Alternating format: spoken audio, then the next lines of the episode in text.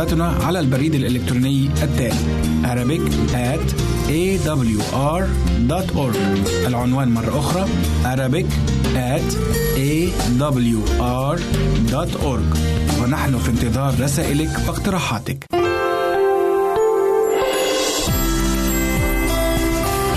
هنا إذاعة صوت الوعد.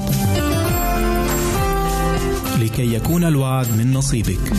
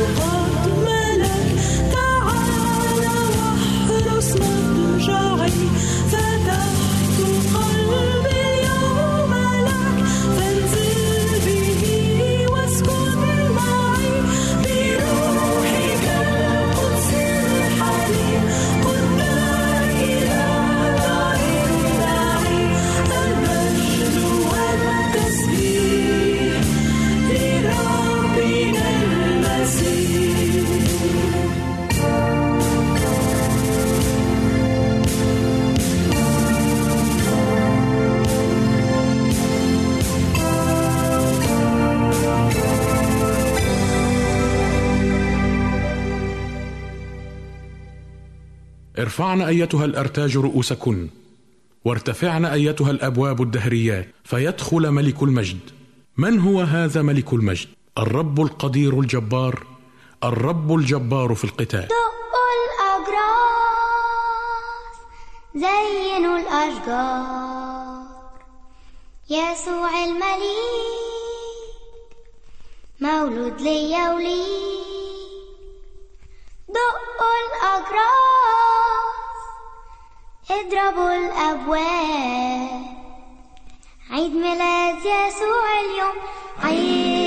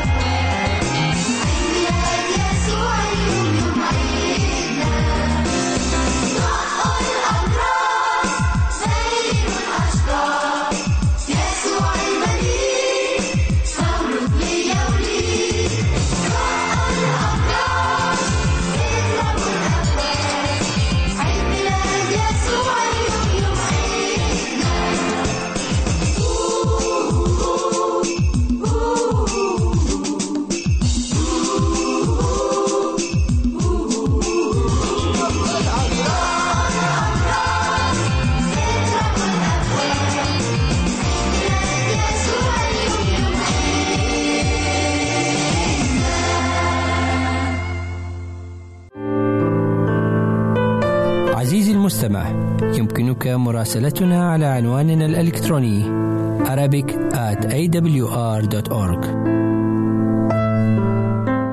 عزيزي المستمع أهلا ومرحبا بك في حلقة جديدة من برنامج عمق محبة الله.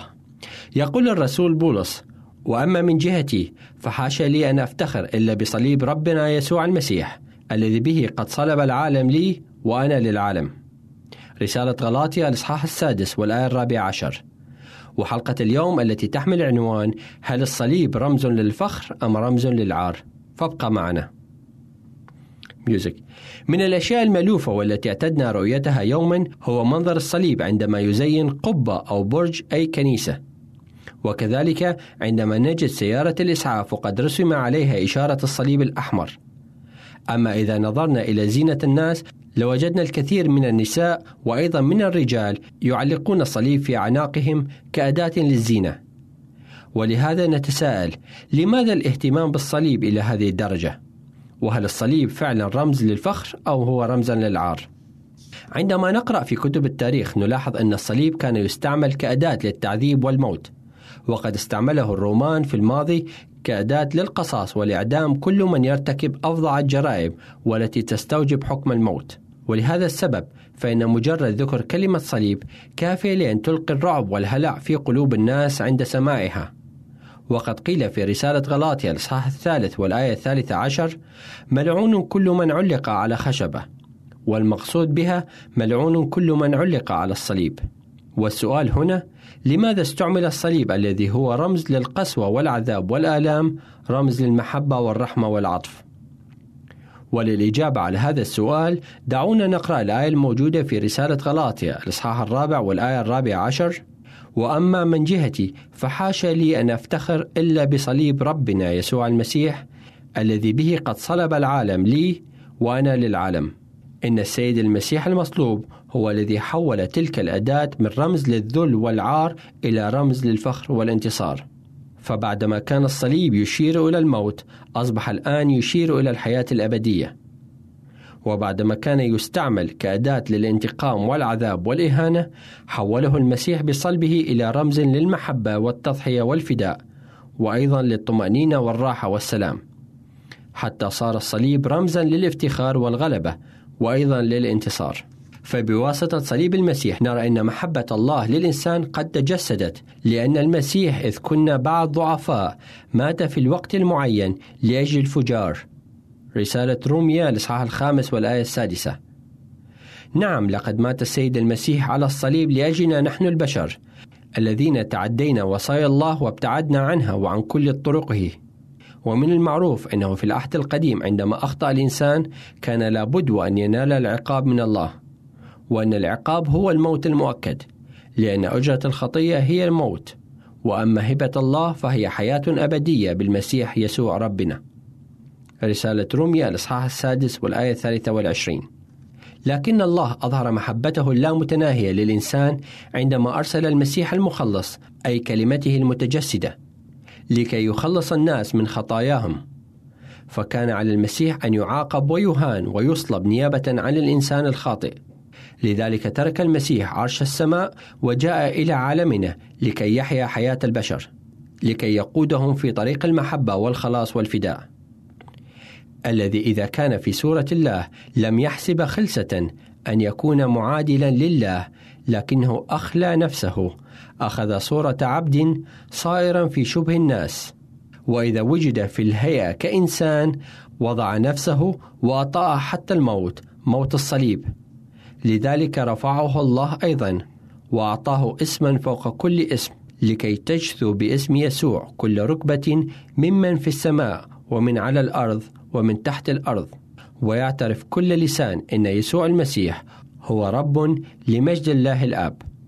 رسالة فيليبي الإصحاح الثاني والأعداد من السادسة إلى الثانية عشر. ولكي تصلب وتموت كل خطايانا معه كان لابد أن يموت المسيح فداء عنا لكي يمنحنا الحياة الأبدية.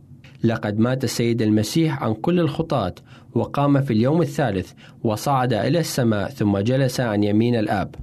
وهو الآن يتشفع فينا عند الآب السماوي لكي يمنحنا أيضا حياة أبدية. ولهذا السبب فقد أعطى المسيح للصليب معنى جديدا لحياتنا.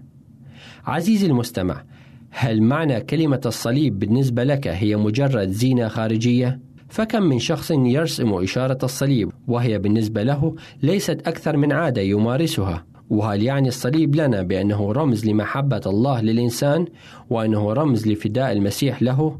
وهل يخبرنا الصليب بأنه يجب علينا أن نكرس حياتنا في سبيل من فدانا وخلصنا؟ لذلك واجب علينا عزيزي المستمع أن نحب الله ومن خلاله نحب إخوتنا في البشرية كما علمنا السيد المسيح وأن نحيا حياة القداسة والبر وإن علينا أن نكون أمناء في حياتنا مخلصين وأوفياء وأيضا صادقين لله. ليتك عزيزي المستمع تدرك أن الصليب هو فخر حياتنا وأيضا رمز لفدائك ولخلاصك من الخطية. وذلك لأن الصليب يشير إلى صليب الجلجثة الذي تألم عليه المسيح ومات لكي يعطيك الحياة. وفي الختام عزيزي المستمع إذا كنت تؤمن بالمصلوب الذي علق على الصليب وبتعاليمه فيجب عليك أن تسير في طرقه وخطواته. فليس فخرنا بالصليب في حد ذاته بل فخرنا بالمسيح الذي صلب عليه ومات لكي يخلصنا من خطايانا ويطهر نفوسنا. ويسير بنا في طرق القداسة وأيضا يمنحنا نعمة مجانية للحصول على الحياة الأبدية. وإلى اللقاء أعزائي المستمعين في حلقة جديدة من برنامج عمق محبة الله. أنتم تستمعون إلى إذاعة صوت الوعد.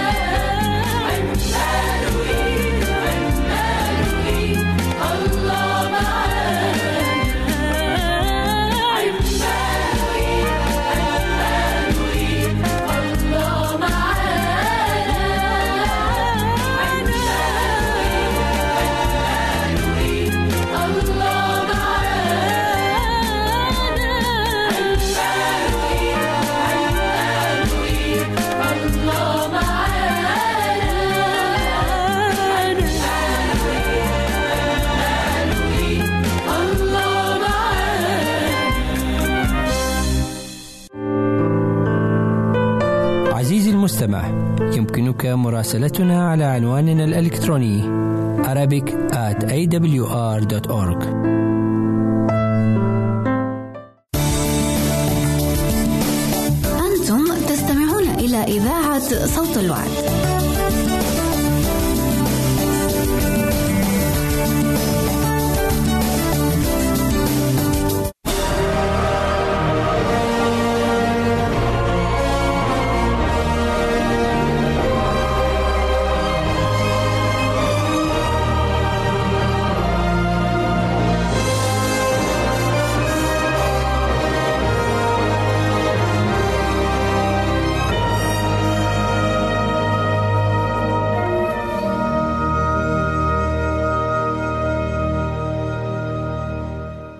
أهلا ومرحبا بكم في حلقة جديدة من برنامج مدرسة الأنبياء. الحلقة اللي فاتت آه، شفنا قد إيه الرب استخدم إليشع عشان يروي ثلاث جيوش.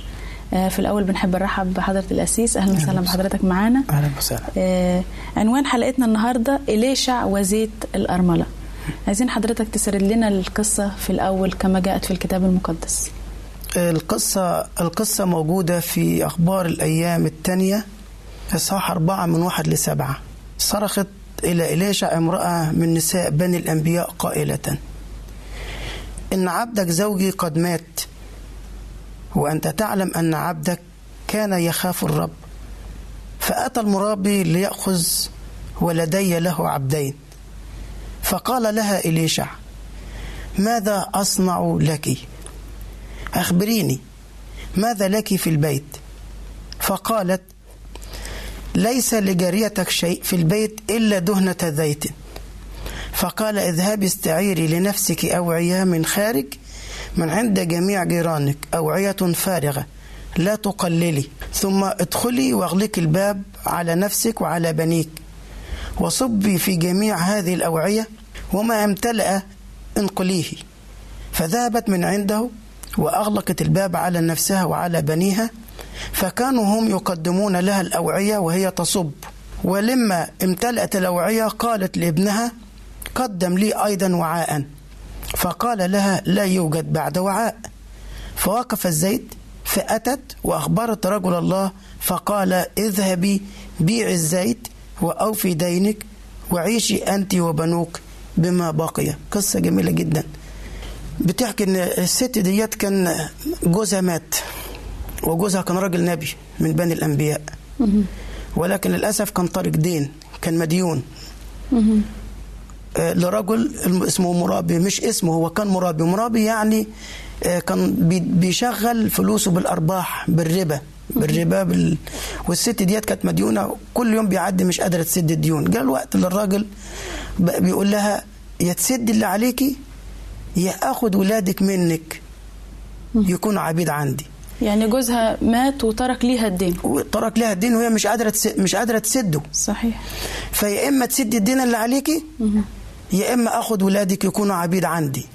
طبعا الست ما استحملتش لأن كون إن هي مش قادرة تسد ثانيا إن إن ولادها تشوفهم قدام عينها شغالين عبيد فدي حاجة كانت صعبة جدا. فاختارت عمل عملت الصواب واختارت الصح وفضلت إن هي تلتجئ لربنا عن طريق اليشع النبي. وصرخت ليه؟ وبإيمان. زي ما قال لها النبي إليشع. قال لها استعيري أوعية من جيرانك واغلقي الباب علي على نفسك وعلى أولادك. وابتدي تصبي في كل وعاء. انت جبتيه من جيرانك أو استلفتيه من جيرانك صبي من الزيت القليل اللي عندك دوت فيه. لأن إحنا واثقين إن الكتير القليل في إيد الرب يبقى كتير. صحيح. وعملت وأطاعت بكل ما قيل لها بواسطة نبي الله إليشع وتمت المعجزة بإيمانها وبالفعل آه، كانت معجزة كويسة والرب تعامل معاها ومن خلالها ومن خلال ولادها إن هي تسد كل دينها امتلأت امتلأت كل الأوعية بالزيت لدرجة إن هي مش راحت على طول باعت الزيت ولكن قبل ما تعمل أي حاجة راحت كلمت رجل الله إن بالفعل إن الرب بارك وتمت البركة فعلا زي ما قال. بس حضرتك ذكرت في القصة يا سيس إنه في البداية آه، رجل الله إليشع قال الأرملة ماذا أصنع لك؟ قبل ما يشوف لها أي حل لمشكلة سألها السؤال ده. سؤال سؤال وجيه جدا وحلو خالص. ناخد منه ثلاث نقاط موجودين عندي. اولا قال لها ماذا أصنع لك. هي الست ديت كانت آه، آه، كانت حياتها حياتها إيه؟ حياتها عايشة هي في مشكلة. في مشكلة في مرار. محتاجة اللي مرة. يساعدها. فبقول لها إيه يعني آه، هو هيعمل لها إيه؟ ليه؟ ليش؟ كان قبل ما يجي كان ممكن. لو استمر وما قطعش لدعوة ربنا ليه وقت ما دعا ما دعا ايليا كان اليشع استمر في العالم؟ وكان ممكن كان ممكن احتماليه كبيرة إنه كان ممكن يكون غني. فممكن يقول لها أنا راجل أعبد الله ما امتلكش حاجة في العالم ولكن أمتلك كل شيء بين إيدين ربنا. صحيح. فأنت عايز يقول لها بالإيمان يعني هل أنت فعلا جاية وواثقه إن أنا أقدر عن طريق بربنا وعن طريق ربنا إن أنا أقدر أسد؟ الله يستطيع أن يسد كل احتياجي فماذا أصنع لك؟ ودي بتفكرنا بجزء حلو قوي موجود في الكتاب المقدس عن المسيح ليه كل المجد. لما راح لمريض بركة بيت حزدة وكذا مريض. كان يقول كان بيسأل سؤال له ماذا تريد أن أفعل صحيح. لك؟ الإيمان بقى هنا الإيمان يوضح. الإيمان هو الإيمان هنا يجاوب. يعني أنت جاية لي طيب يعني أنا أعمل إيه؟ لا أنا راجل غني ولا أنا را ولا هقدر أسد دينك لأن أنا راجل بسيط وعايش عيشة بسيطة. صح. فأنا هعمل لك إيه؟ إيه اللي عندك في البيت؟ فهنا الإيمان بيبتدي يوضح. والإيمان بيظهر. أنا جاية لأن أنا واثقة فيك إنك أنت رجل الله وخادم الله. فعن طريق توجيهاتك الصالحة وعن طريق صلاتي مع صلاتك الرب يوجهنا لما فيه الخير إن إحنا نقدر نحل ونشوف حل المشكلة عويصه زي ديت. وأولادي ما يكونوش عبيد عند إنسان خاطي صحيح. أقدر أسد كل ديوني. فكان سؤال وجيه جدا من آه اليشع للست إن هو يوجه نظرها لله. يعني نفهم كده إن هي ما لجأتش لشخص تاني. إيه، ليه في في احتياجها ده؟ آه. إنها تطلب مساعد تطلب مساعدة مادية. إحنا بنشوف في ناس آه، لما تضيق بيهم قوي ممكن يشحتوا. لكن الست دي لجأت على طول لرجل الله. لجأت لل- لل- للغني ويغني. للإله الغني والذي يغني. حتى مش بيغني مش بنتكلم على غنى المال. لا بيتكلم على غنى الشبع النفسي. إن أنا أرضى. حتى لو كانت الحاجة اللي بإيده قليلة أنا أرضى بيها. تعالوا نقرأ آيات جميلة جدا موجودة في الكتاب المقدس. وبتقول له بترد عليك في ال في ال في السؤال اللي أنت سألتيه. بتقول في سفر المزامير 118 8 و9 118 8 و9 بيقول الاحتماء بالرب خير من التوكل على إنسان. صحيح. شفتي؟ الاحتماء بالرب. هي الست دي كانت حياة حياة ولادها بالأكتر مهددين بإيه؟ بعبودية. صحيح. يعيشوا طول حياتهم عبيد إذ لم تسد الدين. فيعيشوا عبيد. فالإنسان الخاطي مهدد بعبوديته للشيطان إن لم يحتمئ في الرب. فالاحتماء بالرب خير من إيه؟ التوكل على الإنسان. الاحتماء بالرب خير من التوكل على الرؤساء حتى ما فكرتش تروح للملك مع إنك أنت عندك ملك مع إنك أنت عندك حكومة ممكن تشتكي ليها. صحيح. إن كان وزير أو شرطي أو أو أو عمدة أو ما شابه ذلك في أيامنا الحاضرة. ولكن فكرت في قلبها أول شيء تلتجئ ليه؟ قالت هو الوحيد اللي هلاقي الحل بتاعي عنده. بجد. ودي حاجة جميلة جدا. عندنا عندنا برضو آية تانية أحب أشارك الإخوة المشاهدين بيها. وموجودة في يوحنا 6 68 و 69 الآية بتقول يا رب إلى من نذهب؟ يا رب إلى من نذهب؟ كلام الحياة الأبدية عندك. ونحن قد أمنا وعرفنا إنك أنت المسيح ابن الله الحي. يبقى أنا هسيب المسيح وأروح لمين؟ هسيب الله وأروح لمين؟ ولا واحد يقدر يسد ديني. صحيح. ولا واحد يقدر يحررني من العبودية إلا هو. ولا واحد هيقدر يحل مشكلتي إلا هو. بس علينا كما التجأت هذه الأرملة المسكينة اللي كانوا عيالها يتاخدوا من بين أحضانها. عبيد بين ايدين راجل ما بيرحمش بيشغل فلوسه بالربا. كانت التجأت للرب والرب حل المشكلة بتاعتها. صحيح. إيه اللي كان ممكن يحصل لو الست ديت ما لجأتش لرجل الله لما في ضيقتها؟ وهل كان بإمكانها أنها تخلص نفسها وولادها؟ في الوقت اللي كانت فيه المشكلة ديت أو في العصر القديم كان يجوز لأي حد مديون أو لأي حد فقير إن هو يبيع نفسه يبيع أولاده. عبيد. للي هم بياخدوا منه آه، بي- بي- بيستلفوا منه فلوس. صحيح. بس آه، كان الوقت أو فترة معينة أو إلى سنة الليبيل أو سنة اللي هي سنة التحرير السنة اللي بيكون فيها ممكن يطلقوا أحرار. وعلشان كده عندنا آه، في آية في الكتاب المقدس في سفر التثنية 15 إن هم كانوا بيطلبوا إن هم الترفق بالعبيد كإخوة معاهم في الرب. أو كإخوة برضو من نفس الشعب ما يعملهمش المعاملة القاسية ويكونوا آه، بقل- بقلب رحيم عليهم. فتعالوا نشوف الآيات بتقول إيه في سفر التثنية 15 7 ل 11 إن كان فيك فقير ما استغلش ظروفه بقى وخليه إيه؟ يا إما تكون عبد عندي يا إما أنا إيه؟ آه تسد اللي عليك أو ما هديلكش حاجة. إن كان فيك فقير أحد من إخوتك في أحد أبوابك في أرضك التي يعطيك الرب إلهك. فلا تقسي قلبك. ولا تقبض يدك على أخيك الفقير. بل افتح يدك له واقرضه مقدار ما يحتاج إليه. احترز. شفت الله؟ عايز قلوبنا تكون حنينة زيه. احترز من أن يكون من مع قلبك كلام لئيم قائلا. قد قربت قربت السنة السابعة سنة الإبراء. وتسوء عينيك بأخيك الفقير ولا تعطيه. فيصرخ عليك إلى الرب فتكون عليك خطية.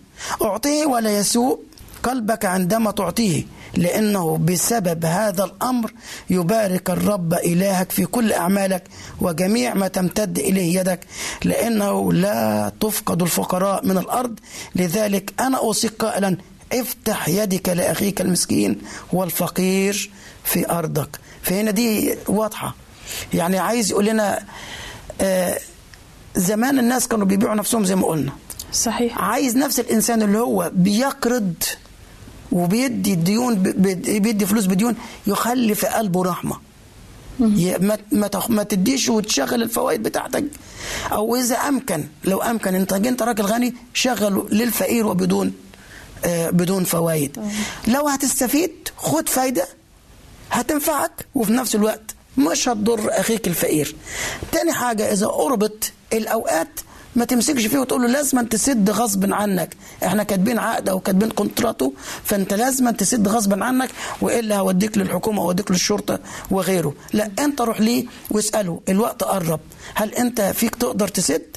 ولا لسه شوية. أنا ممكن أصبر عليك وأديك مهله بس ما تنساش إن إحنا وقتنا والوعد بتاعنا أو الميعاد بتاعنا اللي متفقين عليه إنك أنت تسد الدين قرب. فده قلب رحيم. ارحموا ترحموا. اغفروا يغفر لكم. فهنا لأنه بالكيل التي به تكلون يكال لكم. زي ما تعامل الناس هيعاملوك الناس. فعامل الناس بما تحب أن يعاملوك. هنا النقطة. وهنا الأساس. ربنا عايز قلوبنا تكون رحيمة في معاملتنا مع الفقراء. لأنهم لما بيصرخوا لربنا ربنا بيستجيب. ولما بيصلوا ليه وبيستغيثوا بيه ربنا بيسمع لطلباتهم وبيديهم على حسب قلبهم. وعشان كده النقطة بتاعتنا مرة تانية اللي أنا بركز عليها النهاردة هي نقطة إن الالتجاء للرب أحسن ما توكل على إنسان. الست كانت عارفة وميقنة إن هي بين إيدين غير رحيمة.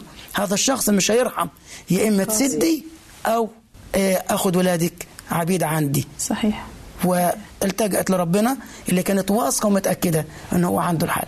نستأذنك يا أسيس هنطلع لفاصل ونرجع نكمل الحديث مع حضرتك. انتظرونا.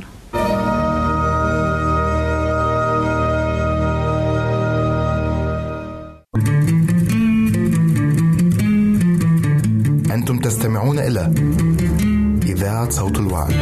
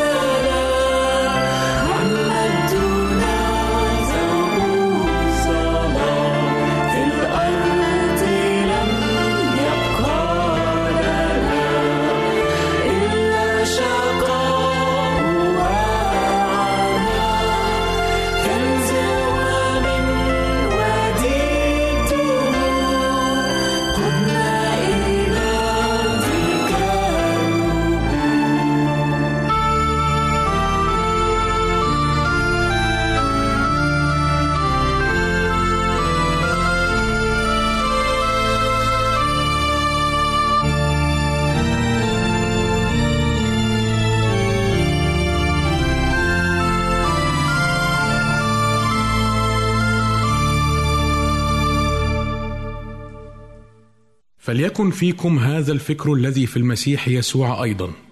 الذي إذ كان في صورة الله لم يحسب خلسة أن يكون معادلا لله لكنه أخلى نفسه اخذا صورة عبد صائرا في شبه الناس. أنتم تستمعون إلى إذاعة صوت الوعد.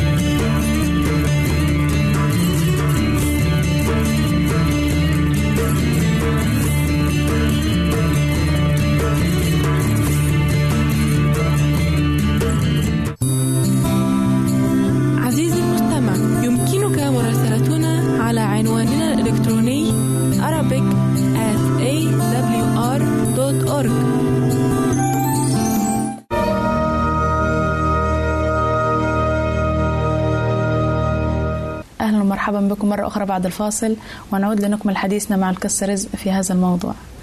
آه، أسيس اتكلمنا قبل الفاصل عن إيه اللي كان ممكن يحصل للست ديت لو ما لجأتش لرجل الله. دلوقتي آه، إن كان الله يستطيع صنع المعجزات زي ما إحنا عارفين فليه بيستخدم استخدم دهنة الزيت القليلة اللي عند الست؟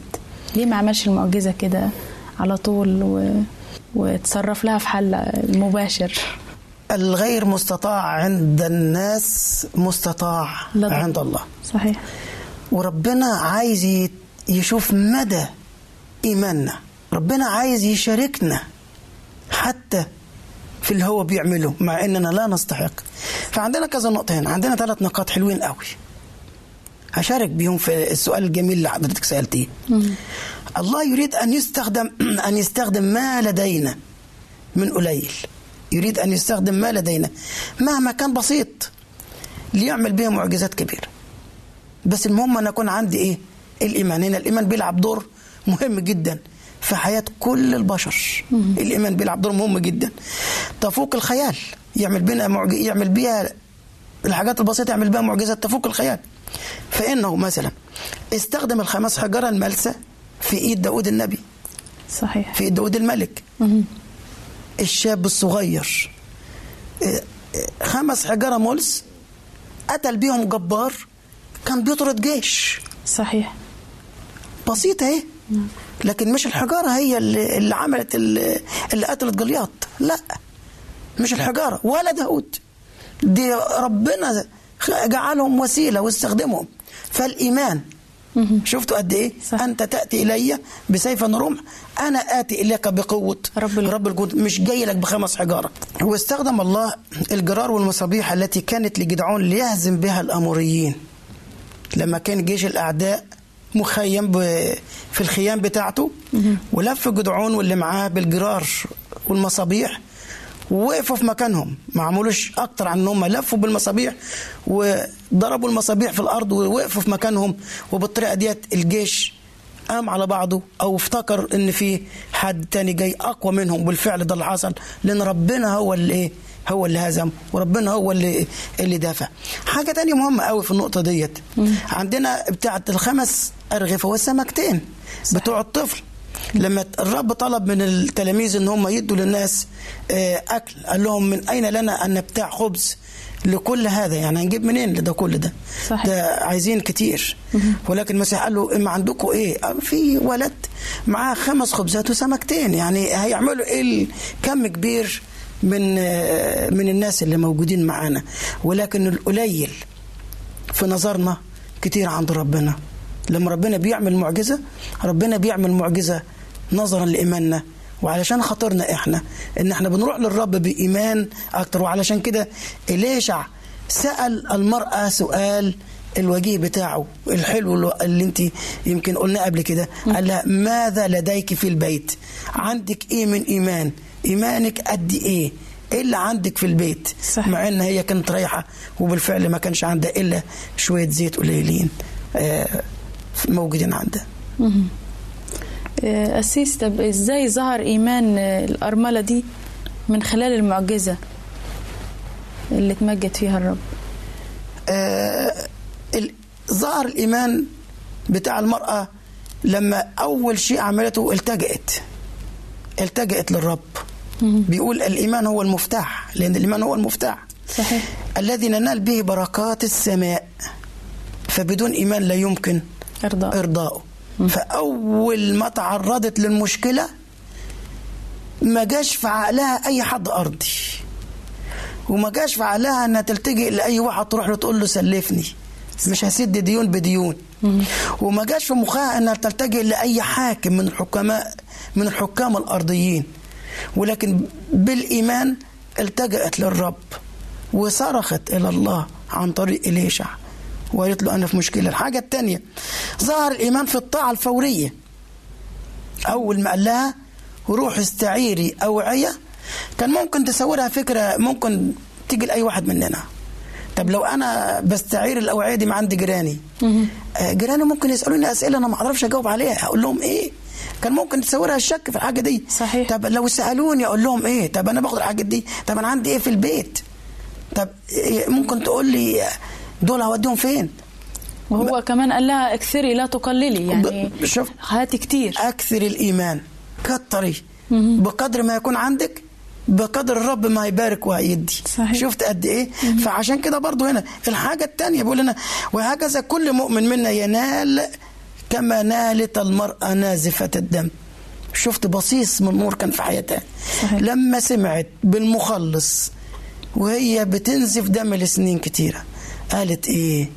ولو مسست هد بثوبي. شفيت. شفتي شفيت. وده بالفعل. ده بالفعل. عند المسيح بي عايز الإيمان بتاعي. أروح له بإيماني القليل الضعيف. يعني شوف خدوا العيش اللي كان مع أك... يأكل ولد صغير. صحيح. الأكل اللي كان يأكل ولد صغير. عمل بيه معجزة وكل شبع بيه 5000 فهو ده الإيمان. شفت إزاي؟ طيب آه، إيه السبب أو السر إنه ليش النبي يقول لها ادخلي واغلقي الباب على نفسك وعلى بنيك؟ ليه قال لها كده؟ السر هنا حلو قوي. المسيح دايما كان بيكلمنا حتى ومتى صليتم فادخل إلى مخدعك, إلى مخدعك واغلق بابك عليك. عايز يخليني أنا أكون في خلوة مع ربنا وأتأكد إن أنا في حوار بيني وبين الله مش في ما فيش تدخل بشري. ما فيش تدخل بشري. قال لها أنت وأولادك. صحيح. فعايزه أكون أنا وأهل بيتي. في حوار مباشر مع الله وبدون تدخل أي أيدي بشرية. لو ما عملتش كده كان ممكن الشك يصور كل واحد منا يقول ممكن وهم مثلا مغمضين عينهم بيصلوا. آه، آه، حاجة حصلت حد دخل كب الزيت مثلا ورجع ولا ولا ممكن يصورنا الشك كتير. لكن اللي هتدخلي اقفلي الباب اتأكدي إن محدش يشوفك. اتأكدي إن ما ما, ما فيش أي دخل يجيلك من بره. والرب هو اللي قادر يعمل المعجزة. حتى كمان إليشع ما راحش معاها عشان يعمل المعجزة.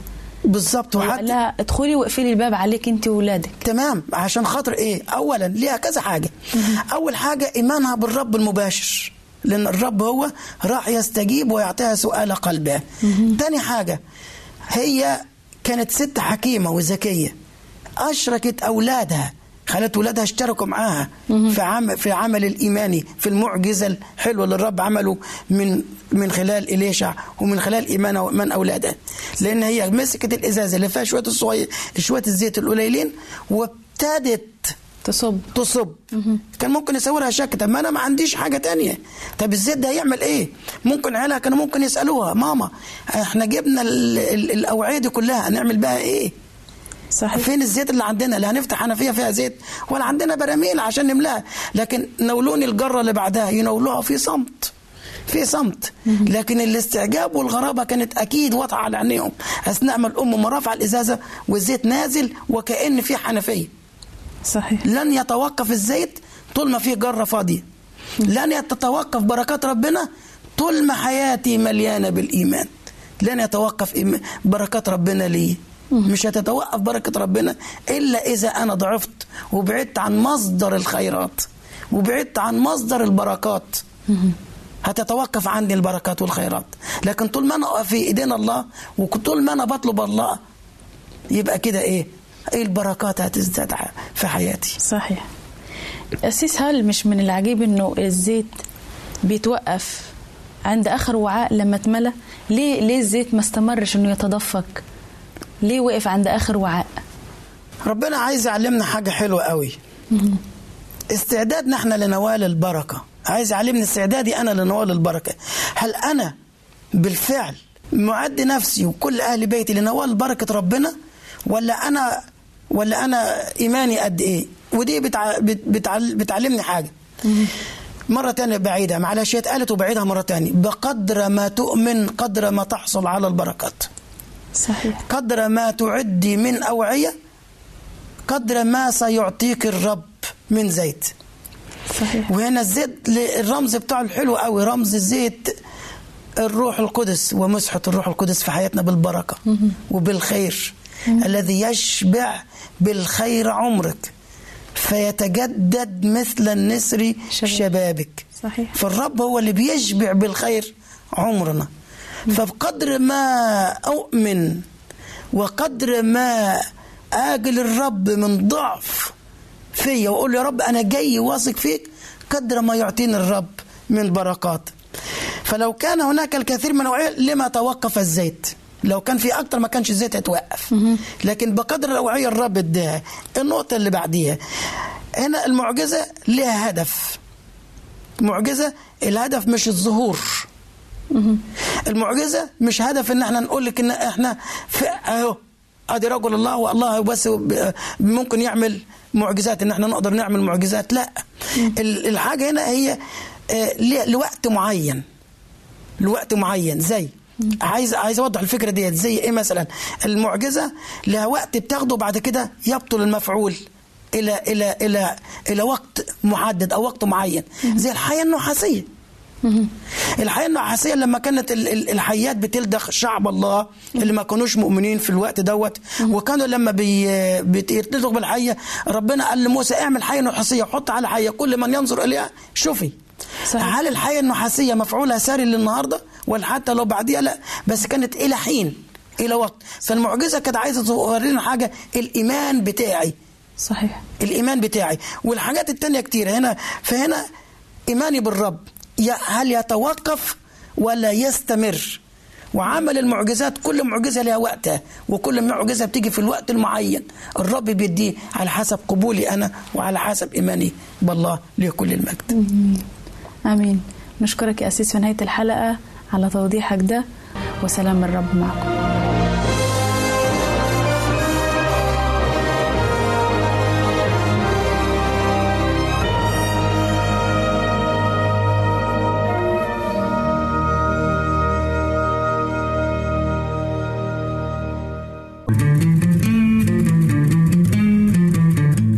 تستمعون إلى إذاعة صوت الوعي.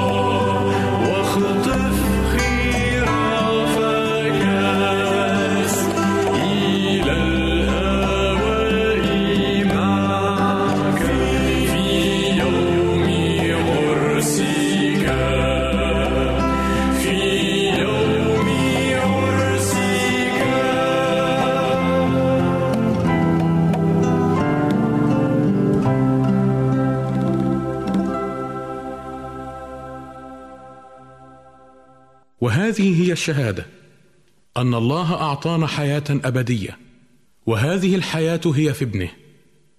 من له الإبن فله الحياة ومن ليس له ابن الله فليست له الحياة.